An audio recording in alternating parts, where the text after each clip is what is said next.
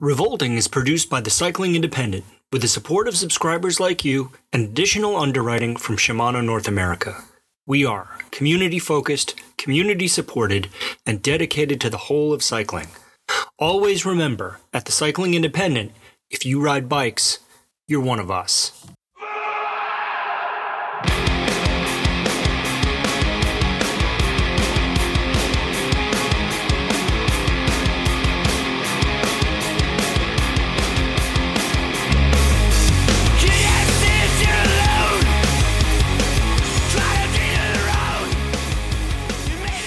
This is Revolting with Steve and Robot on the Cycling Independent, episode 54 Gravelly Serious. And content warning this podcast contemplates both mature and immature themes. If you're sensitive or, uh, quote, grown up, in quote, you might not like what we're about to talk about. This is your chance to go away before we start doing the thing that everyone else likes for us to do. All 15 of them.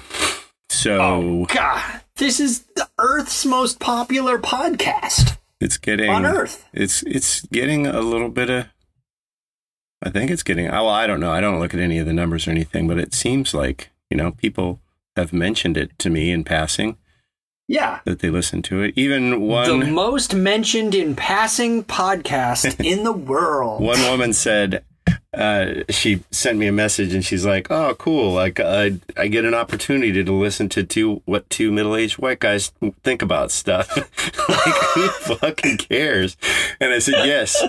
Yes, this is absolutely true, but it's not necessarily that we're expressing opinions as it is we're per- expressing like vague perspectives and like we don't know anything about anything. I think that's maybe the difference.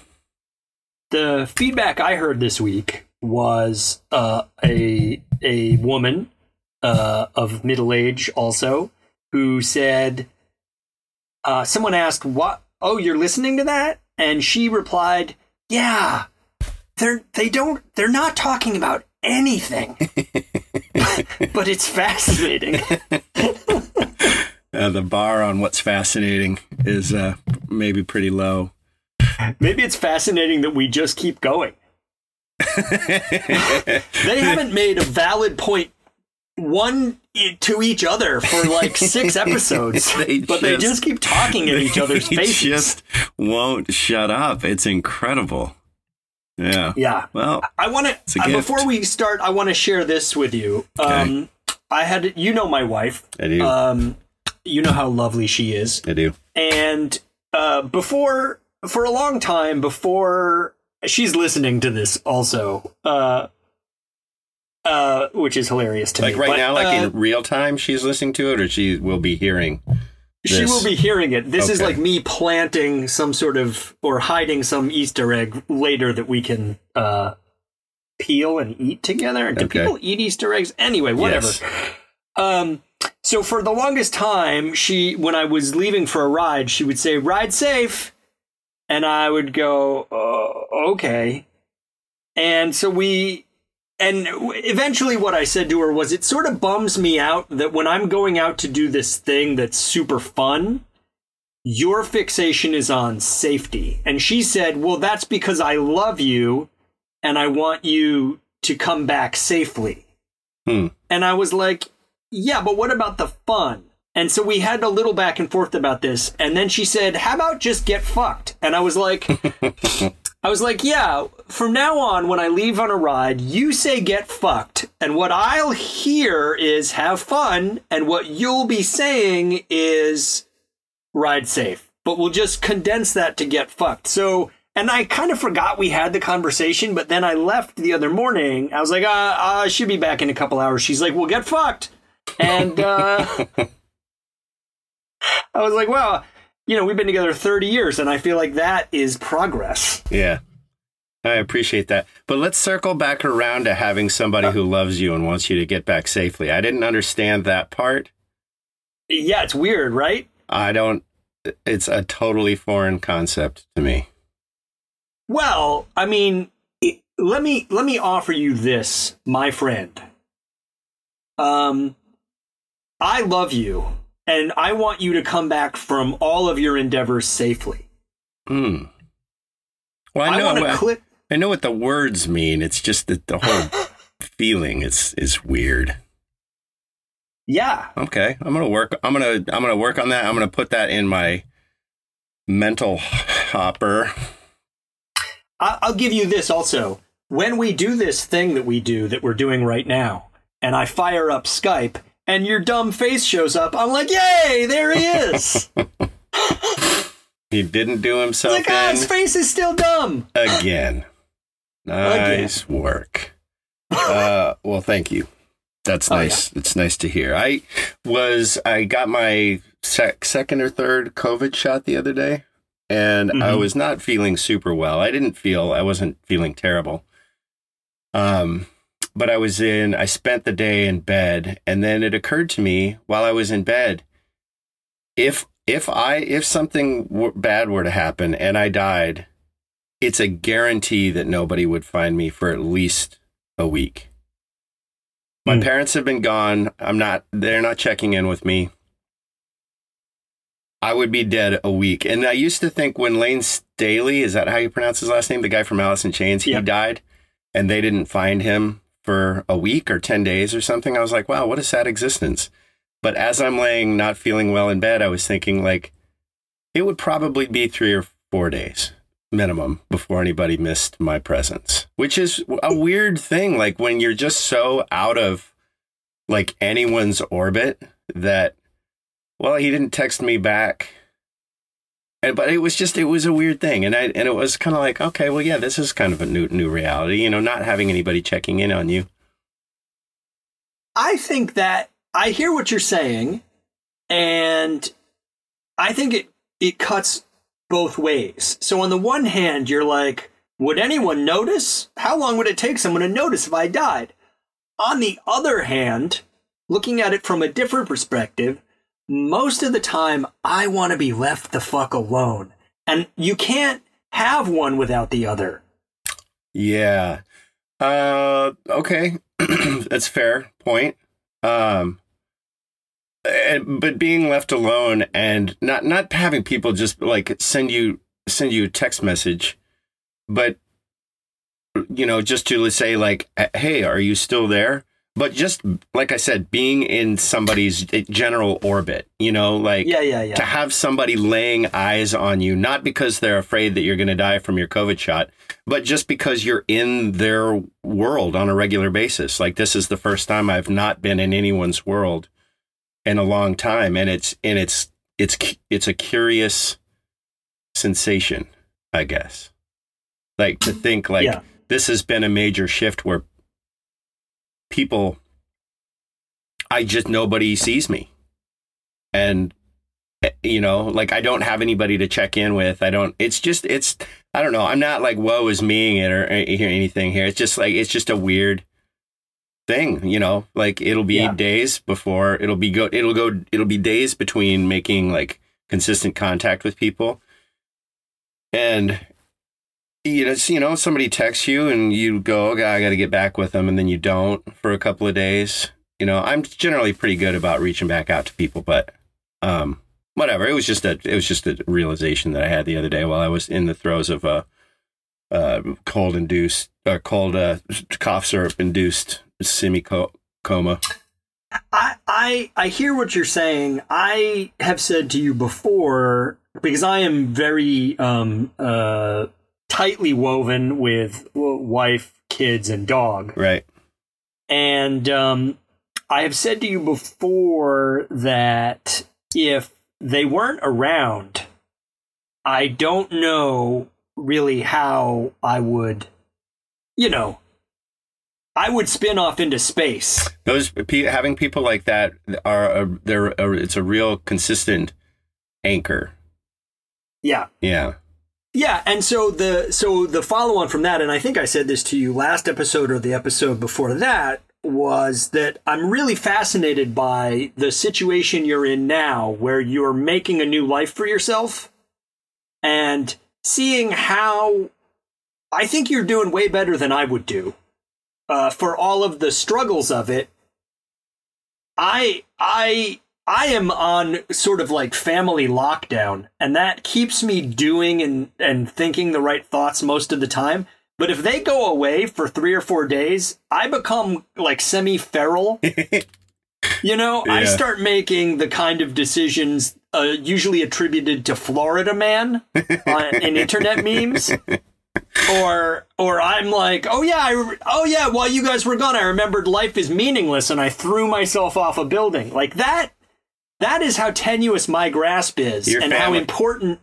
Your Yeah. family leaves for a few days to go like visit, you know, uh, relatives or something, and then they read in the newspaper that you got arrested for driving a burning car through a Taco Bell drive-through and trying to pay for your meal with a bag of hot dogs or something. and they're like, "Well, Yeah, Dad That's not it." day four, but it's probably day six. You know, if they were gone for two weeks, they would probably come home and be like, "How did this? Um, how did feces get all over the walls in here?" I'd be like, "Well, I don't know. Lord of the Flies. You Lord I'm of the almost done with yourself. Netflix, though." I saw all of the porn on the internet. Yeah, I watched it all. Reached the finish line. Yeah, Yeah, well, it's uh, it's it's kind of a wacky, it's a wacky new world. I don't know. you're Uh, doing great. Hey, thanks. Uh, so we got uh, let's do let's do music picks of the week, Yeah. pick of the week, and then uh, and then we got a word from our sponsor. But uh, you have your band has a number of names. It's it just happens to be all of the same. Yeah, my pick for this week is pigs, pigs, pigs, pigs, pigs, pigs, pigs, which is how you say it. Uh, it's seven. it's seven times, but if you say it in that rhythm, actually, it's not hard to say. I want to be in on that. Like, I wish I could have been sitting around the the living room where the the people in the bands are coming up with band names, and Yeah. somebody said "pig" seven times, and everybody's like, "Yep, that is gold. That's gold." See, my my view is that someone said pigs, and they were like, "No, that's too simple. How about pigs, pigs?" and then they just got sort of aggro with each other and ended up on seven of them. so let's uh let's talk about pig, pigs, pigs, pigs, pigs, pigs, pigs. if you want to find them online, their website is pigsx7.com. So pigs, pigs, pigs, pigs, pigs, pigs, pigs is um, a doom slash stoner metal band. Dude, They're not though. They're they're kind of their own thing. I I think, and they're I believe they're from Newcastle in the United Kingdom. It's a So real, I- it's a real concept. It's like a concept piece. Like there's like it's all of the things that you mentioned, all of the genres you mentioned, but I feel like there's a lot of um, sort of like uh, art concept behind it too. You know, it's not just a band; it's more than that. it's not just a metal band. It's like uh, it's kind of operatic. Like the singer has this huge voice, um, and so I kind of, for me, it's like it's a little bit like if you took Black Sabbath and Electric Wizard and mix them with I I don't I'm gonna um once you mention two bands in a thing like that, you're already off track. But they are amazing pigs pigs pigs pigs pigs pigs pigs i i really love them and i thought maybe i had picked them before but i couldn't remember Uh, So- no, you didn't, but you have. You have uh, sent that sent me texts about them before. yeah I don't, I don't really- remember where I first heard about them, but I know that you and I have discussed them before at some point. yeah yeah they are so good um they're so good and i find their music soothing because it's not fast it's very slow and uh uh, Dirgy. That's always the that's Dirgy. always the the adjective that I've used, and I don't even really know what it means. sounds like it fits though. yeah, I think that's right. I think that's right. So pigs, pigs, pigs, pigs, pigs, pigs, pigs. And what's your pick this week? Um, mine is a band. I think they're defunct now. Um, but this is a not not just a band, but this record in particular. It might be one of my most favorite music pick of the weeks in the 53 54 episodes we've done thus far. Uh, they're called Big Ups, and their record is called Before a Million Universes. And it is a goddamned masterpiece. It is like if you Wow. like Slint or Bastro or Bitch Magnet or East Dutch India Trading, Touch and Go, uh, Quarter Stick esque records Hey, I like all that. this is this is the this is the shit and i i just sort of stumbled across it and i can't get enough of it it's it's uh you know sometimes you get a record and you love it and you devour it and you listen to it nonstop every waking moment and then it's sort of like the switch gets flipped and you and you you sort of reach saturation not that you're tired of it but you've heard everything in it that that I think you can hear, or that maybe you can hear. And then this, it's one of those records that uh, it's it's beautifully packaged, it's beautifully uh, recorded. It is. It's like listening to a new record every time I put it on, and I like the next listening more than I like the last listening. Wow. Yeah. So before I have never even heard of it, which gives me um is ear boner a term? Is- yeah, an ear boner. Before a Million Universes by Big Ups. It's uh I can't say enough good things about it. I don't know anything about the band. They have uh, a few records. They did a KEXP live recording uh so I don't know, 5 years ago or something and and uh you know, I don't think they're I don't think they're a band anymore. And I don't know what happened to the people in the band and what they're doing. Nothing. I don't know anything about it. It's Oh, just we might it's have just to do some CSI on that. This reminds me that I got some very nice emails from a person who goes by the name Rampant Panda. Uh, that w- I believe Rampant Panda lives in Finland. Um, takes beautiful photographs. Go check it out, Rampant Panda. Uh, uh, he, uh, he- I believe he was uh, very grateful for our uh, music picks. Hmm. And I, that makes me happy because sometimes I say these things and I'm like, we're talking to like two people. Everyone else is like, I'm never listening to any of that. Uh, it might be Christina uh, Sinkovic, who has she's done some writing for the Cycling Independent, and Yeah. um, she's an old friend of mine. She was talking about compiling a Yes. list or putting together sort of a playlist or or a physical list or something. She was she was discussing the possibility of doing that. Not that she has an abundance of free time uh, with which to assemble something like that. But at some point, maybe between the three of us, we can put something like that together. But I'm glad that uh, I'm glad that they appreciate it. I'm glad you know somebody's getting something out of it. I think it's it's kind of fun for me because I've definitely learned about some new stuff through you for my own collection slash edification. So it's good. It's good. I'm glad. All right, we're both glad then, and we're going to pause now to say nice things about Shimano. Shimano. Yeah.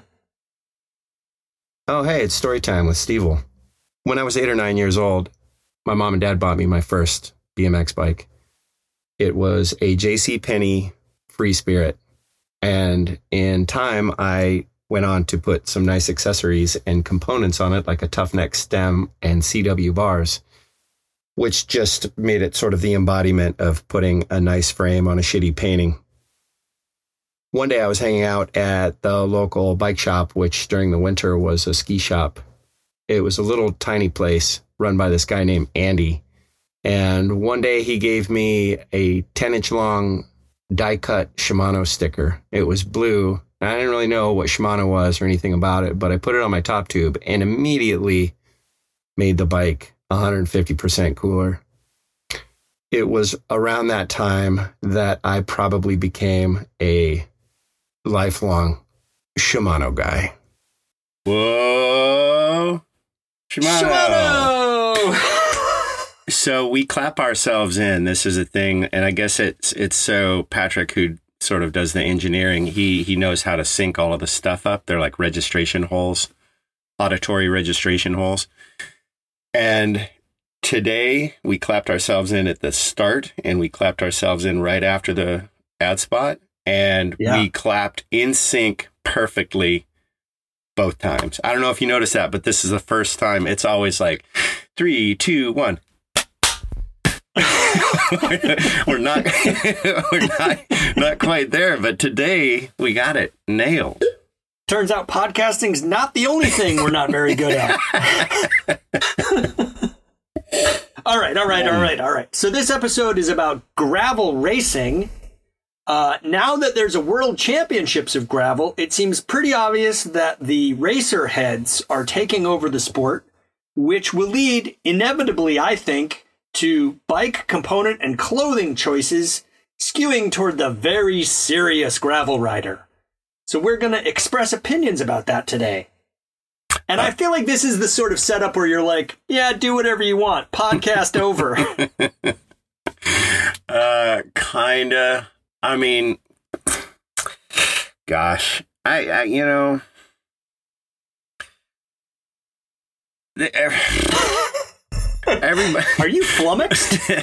everybody's everybody needs to make a living, and everybody's trying to make money, and and you know, the bike industry is constantly like, if the masses look one way, the industry scrambles to catch up to go that way and then they look the other way and they and the industry scrambles to go that direction and you know from uh, the people who out in uh, Iowa and and Nebraska and all these people who are doing these sort of like grassroots gravel races because they don't really have places they have an abundance of roads, just dirt roads that go all over the place. And so they put these cool events on with just them and the friends in the local community. And it was great because that was it was a thing of uh, kind of necessity. You want to you want to ride your bike, or you you know you don't have like tons of paved roads or hills and mountains, and you know, but you've got like uh uh kind of an unassuming. I think maybe that's the term, like a unassuming amount of elevation gain and loss. You like you think you're just riding around the flat, but false flats and all that stuff. That's like its own cool, unique sort of challenge. Uh, and and then you know a few companies started saying like, oh, well, we can adjust it. Like it's I guess road like people aren't really interested in road racing or road riding like they were. So let's all go do what all these other people are doing. And so it's just like it's in my mind. It's like a cartoon of like a thousand little tiny people and a couple of tiny people run to this corner of the room and then you hear this like trampling stampede of all of the people running to that corner of the room and then a couple of people run to another corner room and then the whole trampling stampede follows them and you know i'm always of the opinion i don't i don't gatekeep i don't assume anything to be mine um, but there's always going to be an underground there's always going to be people doing cool grassroots or outlaw stuff. And gravel is just the new darling, you know? Like, I Yeah. just, you know, it was all we ever did was just ride cross bikes in dirt or trails. And the first time I ever saw anybody riding a cross bike like a mountain bike or riding a, a, a you know, a drop bar bike in a, in an unconventional way was at a mountain bike race uh, in 90, gosh, I think it was 95 or 96. I saw Rick Hunter, the frame builder Rick Hunter, riding a cross bike in a mountain bike race. And I just was, that was it for me. That was the coolest shit because it was, it was, it was just so weird. Like, what's this tall, skinny dude doing on a road bike in a mountain bike race? Like, I want to, I want to do that. And so it was I just off know, to the Rick. races. I don't know, Rick. I know you're friends with him. I feel like a lot of times I look because I, I do follow him on uh, Instagram. Uh, and so I get that little window, and even in that little window, I am often looking uh, at wh- what Rick Hunter does and thinking, "What are you doing? What what is that you just did? Why did you do that?" A, uh, which I think makes him, you know, admirable for someone who doesn't know him, and probably lovable for someone who does. He's the kind of guy who just does shit that he thinks is cool. You know, it's like he doesn't. He's not trying to appease anybody. He just he just likes the stuff that he that he likes. You know, and and it turns out at least you know, and like in this instance, since this is what we're talking about, he was doing that because he liked it. Turns out everybody fucking likes it, Yeah. and now eh, you know now there's now everybody's doing it. You know, this one time I saw Rick Hunter uh, eating this ice cream that looked soft, and it was in a swirl on a cone, and I was like, "Oh my god, Rick Hunter invented soft serve ice cream." Oh man, it's just I, so. What's the question? People, Oh, we didn't ask the question yet. We Oh, just well, launched right in the way yeah, we do. he- everybody loved it. Everybody loved it, and of yeah, this oh this is inevitable, right? Yeah, this is inevitable. That's Uh, the beginning of the question for those of you uh, at home. The question number one just says, "This is inevitable, right?" As we discussed in our deep and meaningful episode about bike racing generally, if people can race, they will. So who, who so who cares, right? Should there be race events and non-race events, i.e., should they be separated, or is it fine to put it all together and everyone just rides however they want?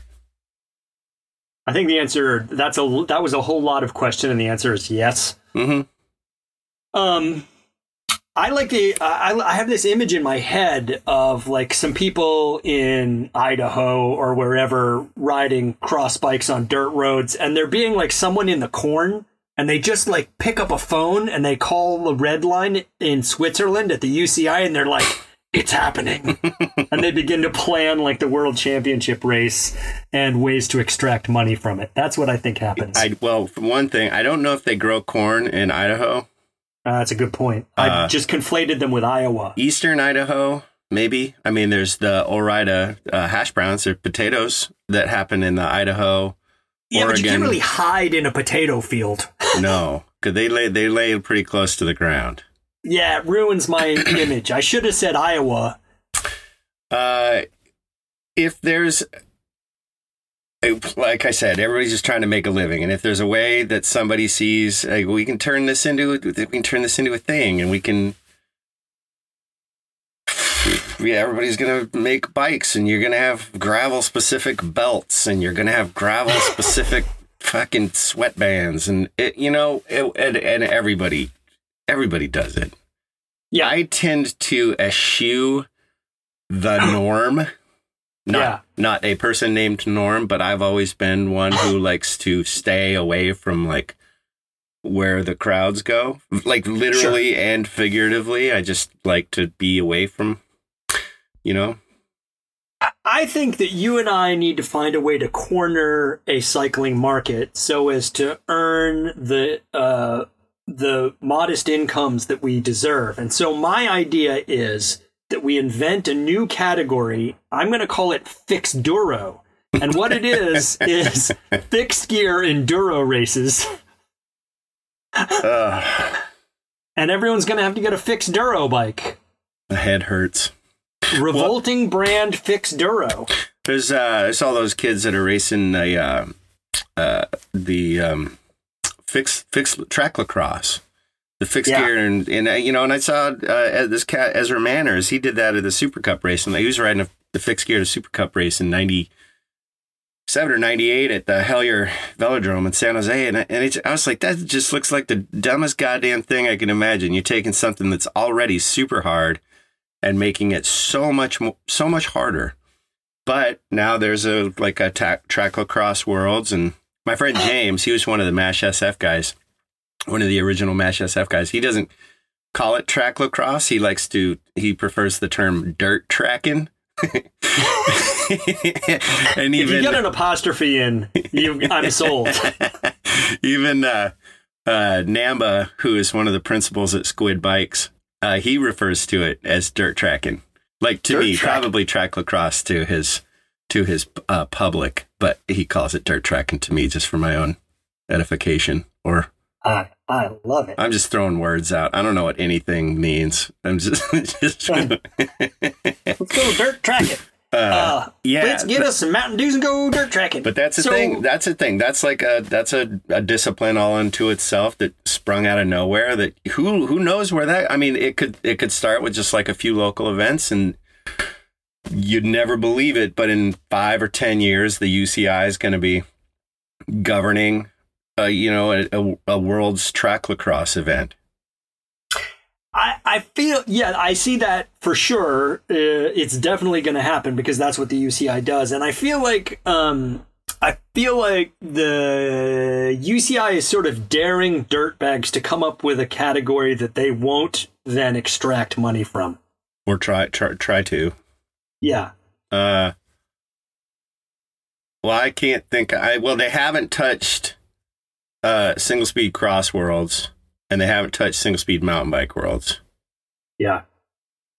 Yeah. Uh, Not and- enough gears to make money from that. Gosh, I mean, single speed mountain bike worlds, I, I, I know that COVID kind of took a hit, took a, t- uh, the schedule kind of took a hit during COVID, but I mean, that's been going on since mm, 98, 98, officially since 99, like officially regularly, or maybe it was 97, the, the Bob Seals worlds at, was it Mammoth or Big Bear?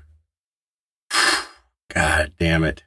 It's every day. I, I just lose more information. I think it Well, was here's some I good think it was news. Big Bear. It doesn't matter. no, I guess not. Uh, but so that's been happening every year for 20 over 20 years and the as far as I know the UCI has not touched any of that with a with a 10 foot pole. Maybe they sent a rep out to look at who was participating, and they were like, "Nah, none of these people have any money." uh, there, that might be. That might be. Or the companies had already, you know, like single speed mountain bikes had kind of run its course and there's not a whole lot you can do with it. So they were just like, all right, deuces, off to the next thing. Or maybe just no one in in Europe has tried to co-opt it, so it's not fully on the radar. I don't know. I don't know. I mean, it's all, it's all kind of, uh, it's just a taking stabs at what the motivation is. Cause I honestly, I, you know, I don't know anybody who works there, works with them in any capacity. I don't know Hmm. what, I don't know what motivates them.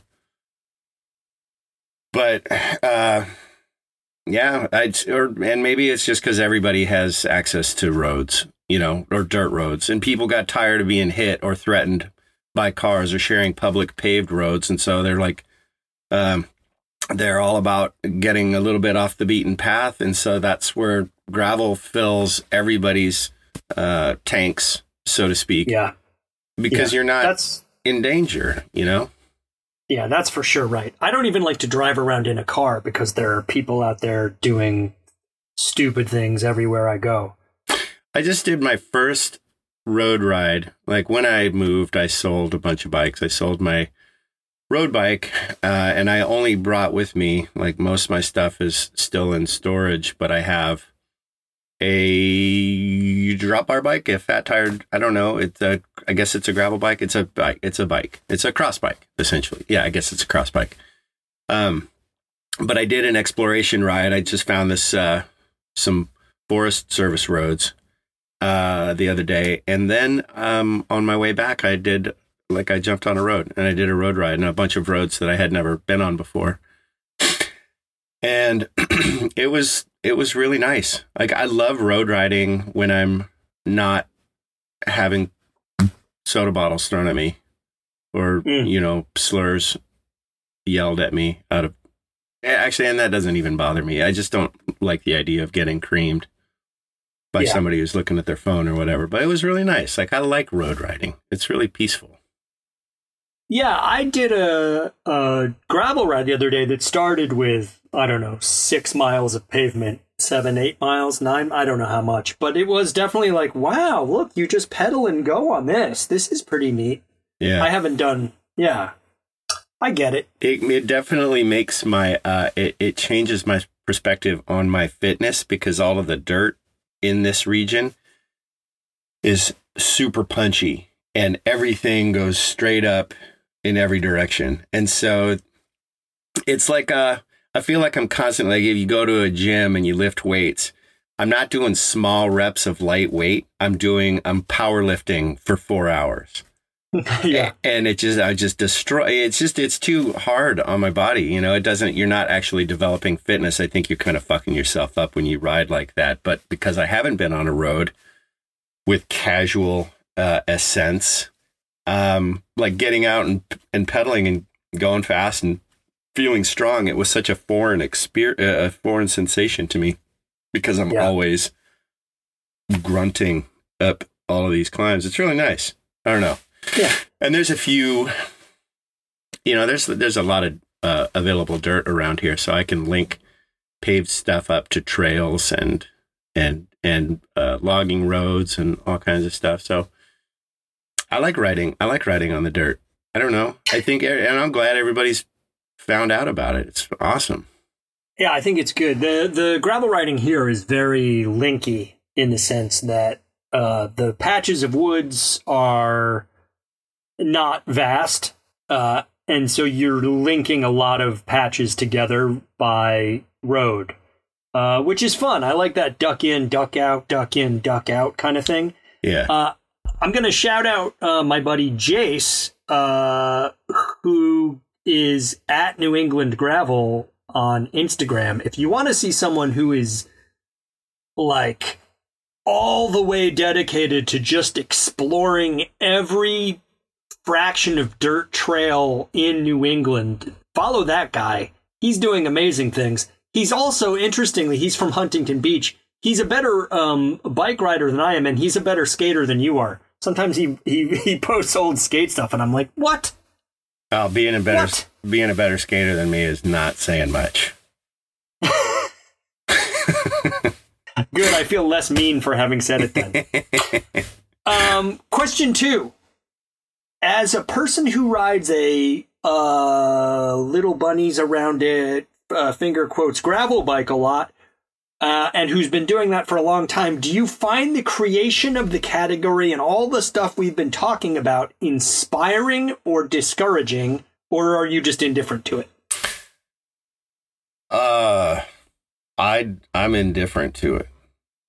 Like, I don't I don't need a I don't need an organizing body to validate something that I like. I don't need masses enjoying something that I like to validate it. It's just like it's just you know it's just like I said when I saw Rick riding a cross bike at a mountain bike race, I thought it was fucking cool, and then that's what Yeah. I wanted to do.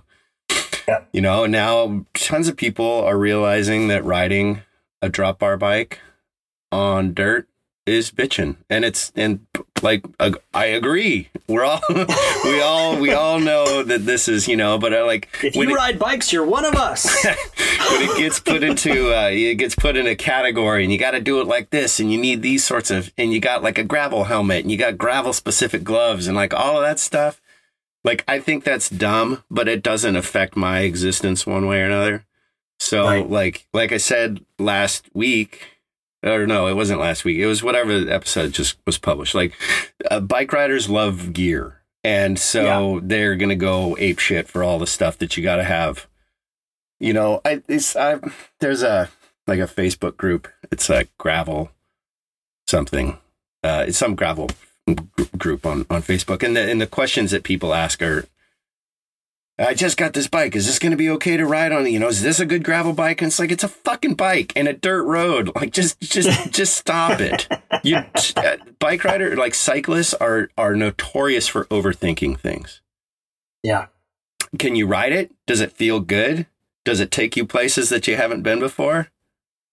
Stop. Just leave it at, please leave it at that. That's the thing that kind of irks me. But again, like you're going to fucking go down that rabbit hole. That's, that's all you. That doesn't affect my existence.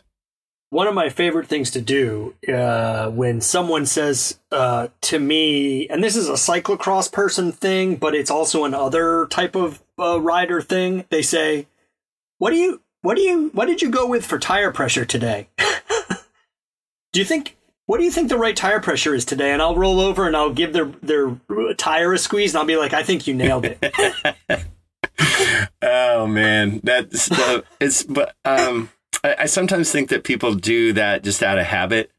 Uh, one of my, one of my favorite memories, uh, uh, this guy Dave Alderbase, who he's managed the Ironclad Road team up in Portland or down in Portland, uh, the Oli team, the Rainier team. Like he's like he's been pretty integral in the cycling world uh, in Portland and he knows he knows his stuff when it comes to training and, and road racing and stuff. He's been around it for a long time. And we were standing around.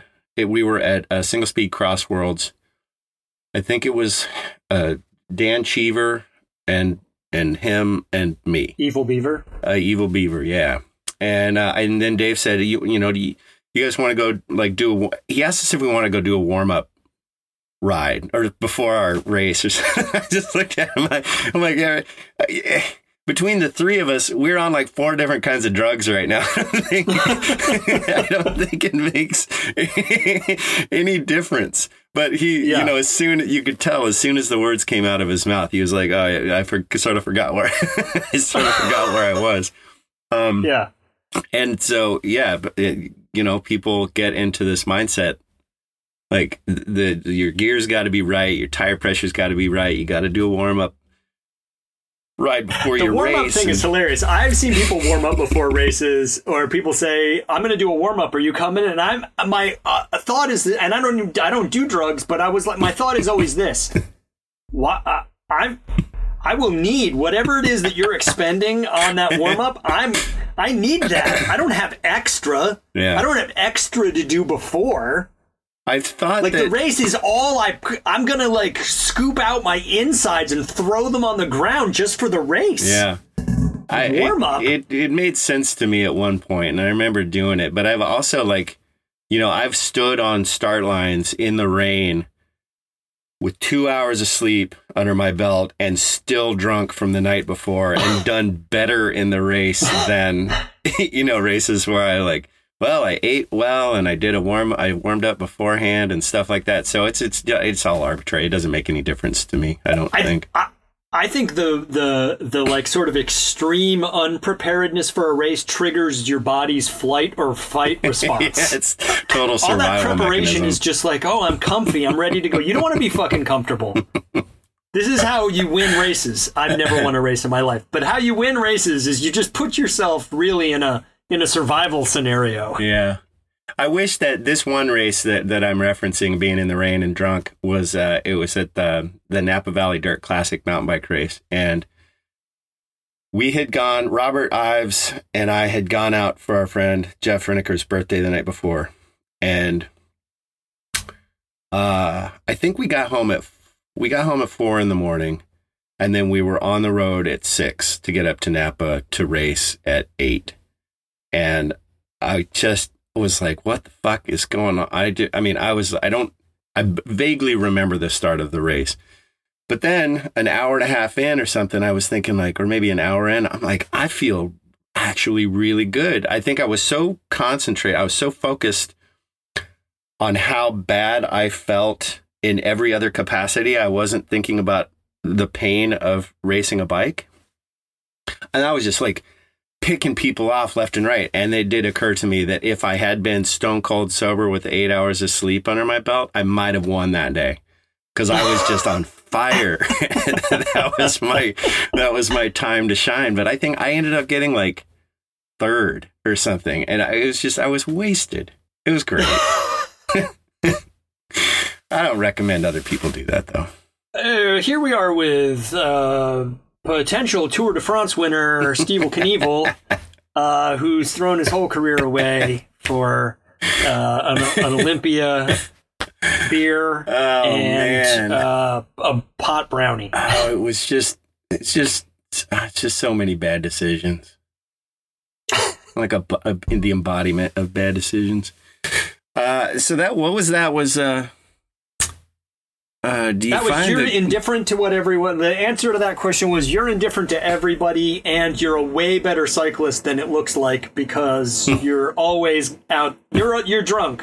You're just drunk all the time. Uh, not drunk all the time. This, this was a long time ago. I was I was Ah. still racing on a regular. No, I so yeah. I think I'm I'm in I'm indifferent to it, and there's always going to be there's always going to be the thing that attra- that appeals to the masses, and and the thing that appeals to the masses oftentimes starts as a little seedling that just a few like-minded people are enjoying. Because that's look at like everything. It's just it's always like Yeah. that. It's the people Yeah. who who come up with this kooky idea and if it's if it takes root it's going to blossom into you know gravel what gravel has become. So it's just inevitable I think it, it it's both things for me because I, I started doing this not I started riding road bikes off road like basically a road bike with 28 millimeter tires on single track. Um, 28 millimeter. around tw- That's tiny. Yeah. Centimeter? 28 millimeter tires. Millimeter. What's a, a millimeter? a millimeter is one tenth of a centimeter. Is it is it They're milli- road tires. They're just the fat road tires. Yeah, is it centimeter or millimeter? I never what It's it's millimeter, man. really? Okay. Yeah. Okay. oh, yeah, you're you're okay. Sorry. Continue. Anyway, I started doing that because I had friends that were doing that. It wasn't my idea. They were like, "Let's do this," and I was like, "I don't have the bike for that." They're like, "Just shut up and keep pedaling," and I was like, "Okay." So we started doing it, and I had this sense of like getting away with something, or uh, that's maybe not the word, but it was kind of like, "Oh, this is this dumb thing that we do." Again, Yeah. not my idea. I'm not trying to take credit for anything. I just went along for literally the ride, and that was super fun. I was like, oh, we're doing this thing that other people generally aren't doing. And then it was like the next year, everyone was like, I think we are doing it. I think everyone is doing it now. And I found that inspiring also. Like, oh, look, we, we were, we kind of, uh, I'm not, you, I'm not a trendsetter, but I was like, oh, I was kind of in uh, the front end of this. And then, uh, then everyone got into it and started making videos of themselves doing it, and I kind of find that inspiring too. So I I think I'm in. I think I'm actually inspired in all phases of the game.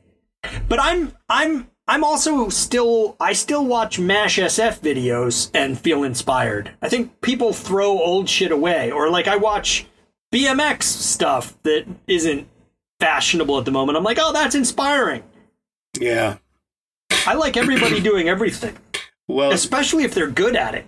to to see things to to you're I think you're right. People do throw old stuff away or assume that because they just discovered it on the internet six months ago that that they helped invent it.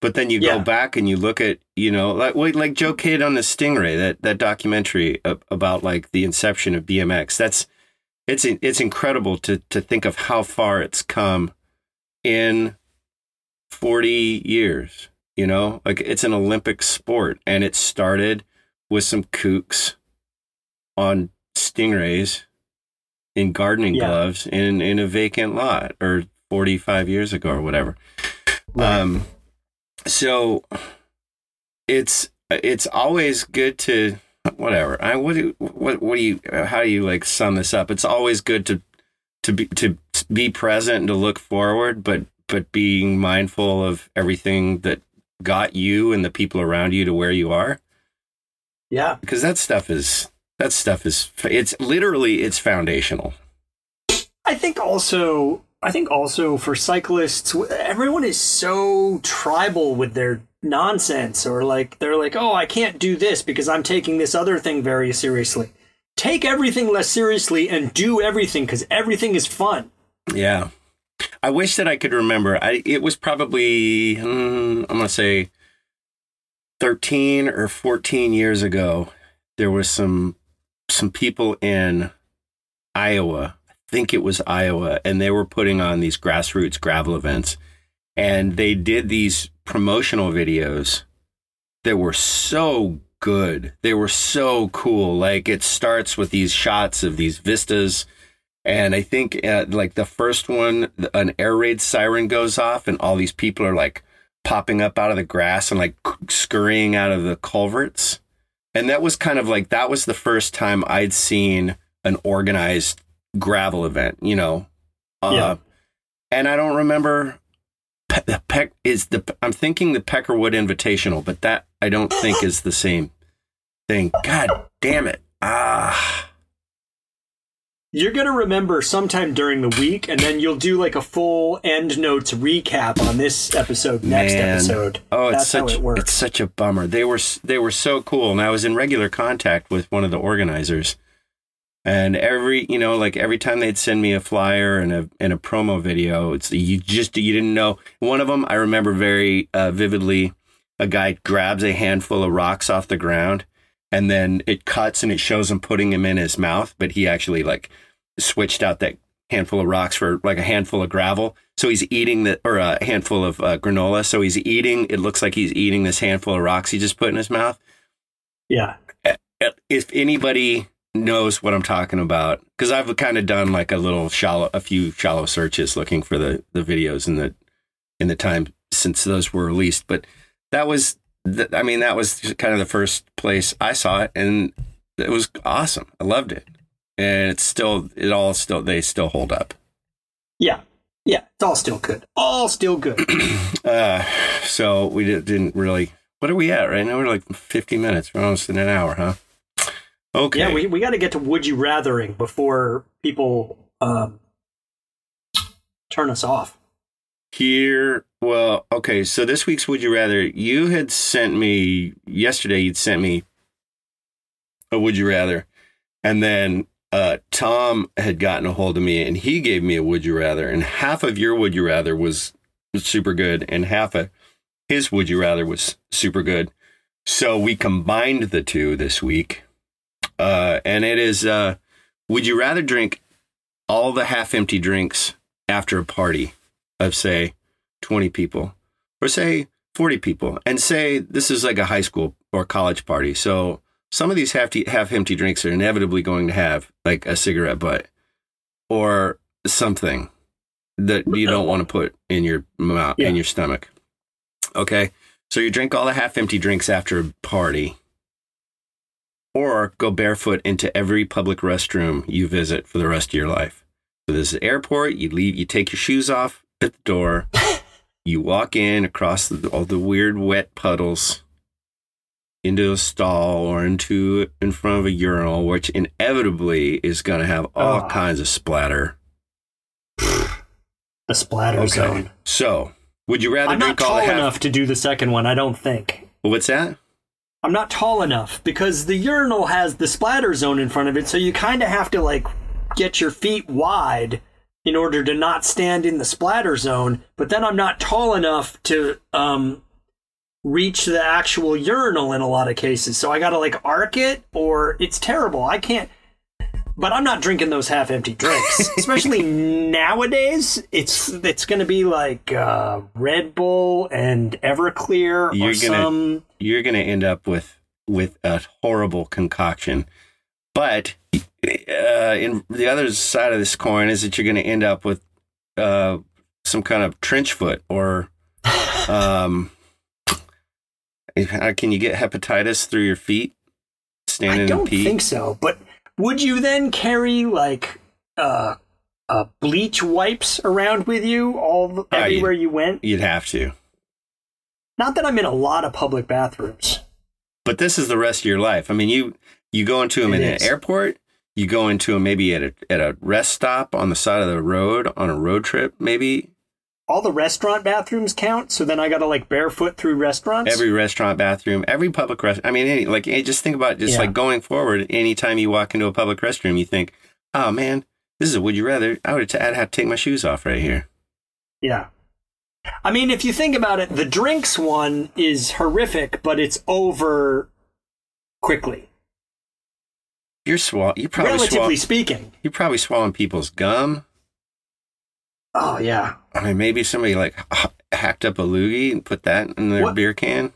Well, where are you at? Where I mean, I feel like you're talking me out of both of them. I'm I'm just being I'm just trying to I'm just trying to present the whole picture. I'm not I mean they're both terrible. But they are both terrible. I yeah. would say I would say I would drink all the drinks. I think I might. dr- Well, I have this problem in that I'm an alcohol. Well, I don't drink, but I'm a, you know I because I'm an alcoholic, so I can't really drink the drinks. Um, but let's suspend disbelief. Let's whatever suspend reality. Well, you can cuz this is cuz you got to. You got to do one or the other. Right, right, right, right, right. Um, whew, twenty people's worth of hat. I mean, forty people, because not everyone. I don't know. At least when I was still drank, I never left a half empty. There were no. you're There were doing no. you're doing math. you just you looked up and you kind of like went your eyes one way or the other and kind of cocked your head like okay let's see 20 minus uh, say 40 people didn't did finish their drinks This is my favorite part of Would You Rather. is the part where we get in and get serious and start doing math and like logistics. yeah This is my favorite part. So, first I have to co- overcome the fact that I'm going to be drinking even though I don't drink. It's whatever. I have to do it, but I have to do it to, and then maybe I throw up. I don't even know. Oh God, It- there it's a would nightmare to definitely- think about. Oh, there would definitely be throwing throwing up involved yeah, then you're, but then otherwise you're the guy that goes barefoot in bathrooms. forever for And- the rest and- forever Yeah, and so are you like, you know, 70 years old and they're like, and someone's like, Grandpa, why are you taking your shoes off to go in the bathroom? Well, there was this would you rather once. back in back in 2022 I, d- I did a Back would you rather this is yeah, what back in the 21st century, and I committed to this. I got cursed yeah. I think you would like. Yes, I mean honestly, like if I grabbed a can of beer and I was and it was had you know fallen soldier or whatever on a windowsill and you drank it and you felt like a little chunk of something going your, Oh. I would I would throw it up. So then I'd go on to the next thing and I would drink you know half a glass of wine or a, or whatever. Like I would, be, uh, but it would be like you said, it'd be a it'd be one day of feeling kind of not well versus a lifetime of feeling totally skeeved out because you got all kinds of junk on your feet. Yeah, I mean, he, uh, I'm going to play devil's advocate for a minute. Uh, I uh, first of all, I already have PTSD from the things that I did when I was drinking. So, engaging in another activity that's just going to add to that is probably not awesome. Um, barefoot in every public bathroom. I mean, my feet are pretty gross already, just by virtue of being attached to me. And so maybe it's fine. Maybe it's fine. Not every bathroom is a problem. Uh, many of the bathrooms would be just fine because Carl swabbed them out at 10 a.m. It says so right on the log by the door. Right. It's just those moments of desperation because you would begin to live your life like working around the public bathrooms. Yeah. I gotta go run out to my car real quick. You know, that kind of thing. Yeah. Well, I guess that would be that would be the workaround. Is you just never you never go into a public bathroom again. I feel like, and I don't know if this, this this happens on the West Coast, but like on the East Coast, a lot of the public beaches have public bathrooms, hmm and you're at the beach, right? So you don't have shoes on anyway. So you kind of go in there, and there's water on the floor, and you're like, well, it's the beach, so of course there's water on the floor, but there's some like denial. You have to like work the denial thing in order to use the bathroom. Mm, no, no, I've never done that. I it's that's what flip flops are for. That is what flip flops Or you put your shoes But I feel like flip flops are false, false sense of security. it's better. I wouldn't. I wouldn't go into a public bathroom at the beach or not. I wouldn't. I wouldn't do it. I don't. Mm-hmm. I don't even. I don't even like sh- you like public use public showers in my bare feet. Hmm. I would do that. I'm generally not germ phobic, and I'm kind of like, oh, some pee got on my foot. Whatever. It's all the way down there. Uh, it's not like it's. It's not like. Your pee or someone else's pee. Uh, I mean, I ideally I don't want either one on me, but if some gets on me, I'm not that bummed out about it. I'm. It's not awesome. Don't get me. I'm not like I don't walk out of the bathroom going, I did it. but uh, but I'm also not freaking out about it. Uh, but for my whole life, I mean, but uh, having said that, we've both been. Everyone listening to this has been in some bathrooms where you were like, oh no. hmm I don't even like being in here fully shod and clothed. I just don't like being in here at all. No. And you, and it leads you to thinking like, what is wrong with people? What is wrong with people that they go in the bathroom and just become? I, I would say animals, but actually animals are more uh, fastidious in how they handle their business. Have you seen the graphic of uh, it says how to use a how to use a gas station bathroom and it's a sort of a side shot of a bathroom there's a sink and a toilet and the person has propped themselves up with hands on one wall and feet on the opposing wall, uh, like four or five feet above the toilet, and they're Yeah. they're pissing on the floor and shitting on the ceiling. Yeah, I, don't- I don't know. I don't know. But I, I mean, that, that's the work. That's the workaround. We got to come up with an answer. That's the workaround is you just never go to a, you never use a public bathroom again. Yeah, I'm gonna drink the drinks. I'll just drink the We'll drinks. drink the drinks because you never know. Like there's going to be a time where you probably want to use a public bathroom somewhere at some, at some point and you're going to want to keep your shoes on. You got to do it. I think, and it's also like a long term versus a very short term. I think this is actually. I was not um, very enthusiastic about this. Would you rather? But actually, I think it's turned out to be almost perfect I'm glad because that, it really is. Re- it's on that line. I'm glad that we could. Uh, I'm glad that we could put this together. And now looking at the clock, that took us almost ten minutes to get through this. So uh, with that, thanks for listening to Revolting. If you have any questions for us or topics you'd like us to pontificate on, you can email me at stevil at cyclingindependent.com or robot at cyclingindependent.com. If you like this or any of the other fun stuff you find on the Cycling Independent website, please share it with a friend, as it's the only way for us to keep this party going. So, on behalf of Cycling Independent, I'm Stevil. And I'm robot. Don't forget to suck it.